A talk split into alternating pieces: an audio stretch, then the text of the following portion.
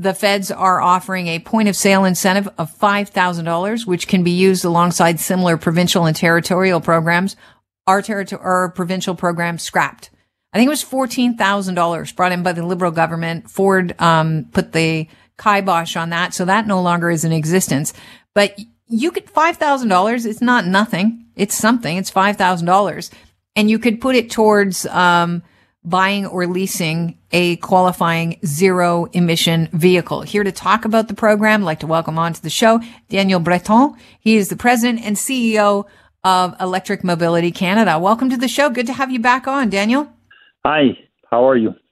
I'm fantastic. What do you think of this incentive? $5,000 to some might not seem uh, like a lot of money when you're talking about the expense of an EV, but in keeping with the fact that the uh, feds have also announced by 2035, all new cars and light duty trucks sold in the country will be EVs. It's probably good to start thinking about it.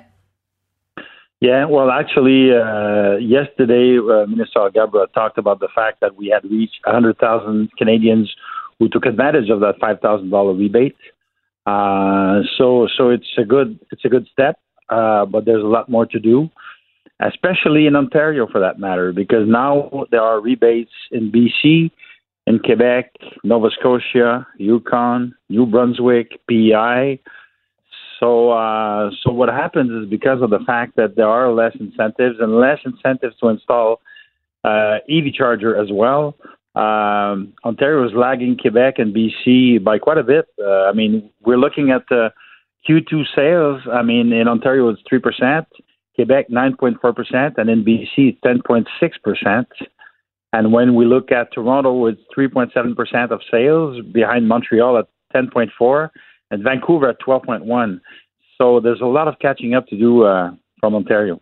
Right, and it, the infrastructure is is keeping a lot of Ontarians from investing in the EV. We just don't have the charging stations. Do you figure that like if we're in a situation of what comes first, the chicken or the egg, do we need that infrastructure in as the last push to get us into those EVs uh, as incentives aside? Well, honestly, uh, we think that there are five pillars uh, to accelerate electric mobility. Infrastructure is certainly one of them uh, because we need to have enough infrastructure for public for people when they want to go, let's say, in downtown areas or in the, on the highway. Because let's be frank, uh, people who buy EVs most of the time they charge at home. Between 70 and to 90 percent of the time, people charge at home. So it's not so much for daily use; it's when you travel mm-hmm. uh, where it's necessary. And the Natural Resources Canada has invested a lot in that with different partners like Canadian Tire and others, Petro Canada. Uh, but uh, where there's an area where it can be more complicated, it's, when you live downtown. When you live downtown Toronto, for instance, and uh, you live on the 70th floor of a high-rise building, and you have no charger uh, in your parking lot, you know, down down in the, the parking. Uh, so it, it can be more complicated. So we need chargers, level two chargers, and fast chargers in downtown areas, which I think will be the next great challenge. More than that, education is key because uh, there is so there are so many misconceptions about electric vehicles regarding range, regarding how they react or uh, how they how they work in the winter. Uh, so to me, that's a big key uh, to accelerate electric mobility. Mm-hmm.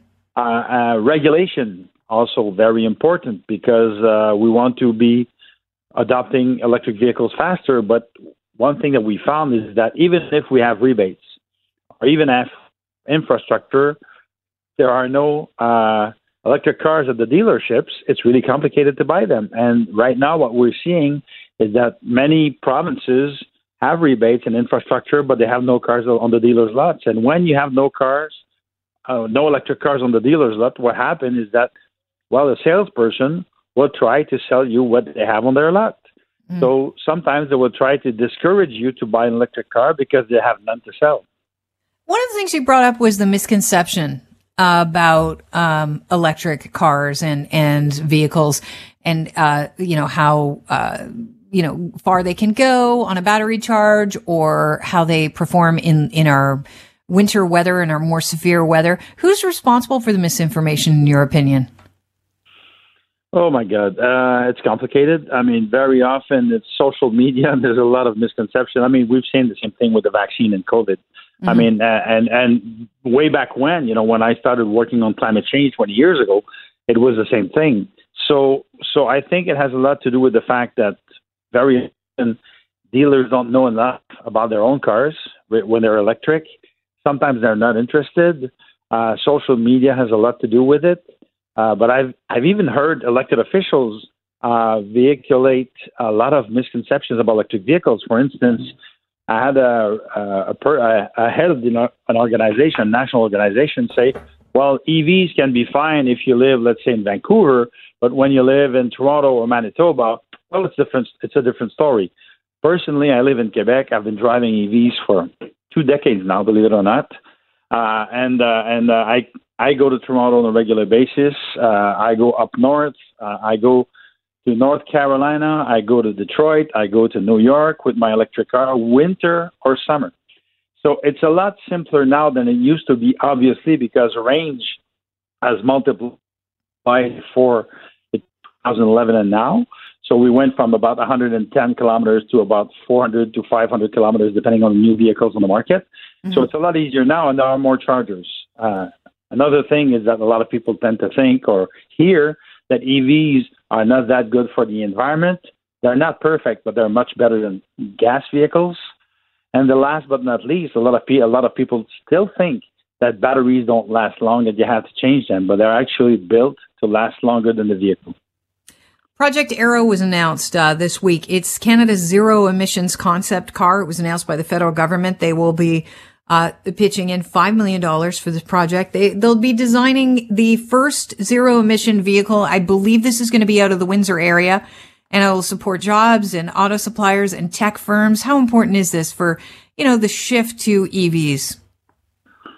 I think it's very important. I think it's a great project that they're working on because we want to show that we have the expertise, the experience, the parts, um, the companies interested in buying electric vehicles from light to medium to heavy duty.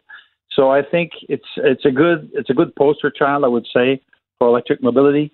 And uh, we have more and more companies across the country who are working on electric mobility, building electric vehicles from light to medium to heavy duty to buses to trucks, even snowmobiles.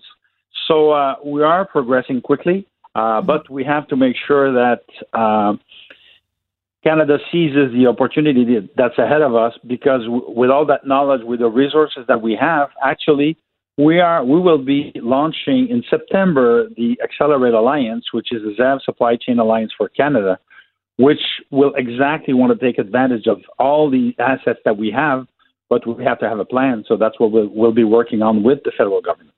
What's the most important part of Project Arrow? This uh, this EV, this this new uh, car that they're going to come up with here, Canada's first zero emissions vehicle, uh, that they get right, in your opinion, is it uh, the the amount of money that it will uh, cost the average person to get into that vehicle? Well, I'd say that the most important part is to show that we can do electric cars in Canada, not just electric trucks and buses, or get you know get uh, the electric cars built either in the U.S. or in Europe China or in Korea, for that matter, is to say we in Canada can build electric cars. Well, less and less cars because people now buy SUVs and crossovers and pickup trucks. But uh, light duty vehicles we can build. We have the knowledge, and that's what Project Arrow wants to show that we can build them from the ground up. All right. I want to thank you for your time. As always, it's, it's a pleasure having you on the show. Thank you so much for joining us today. My pleasure.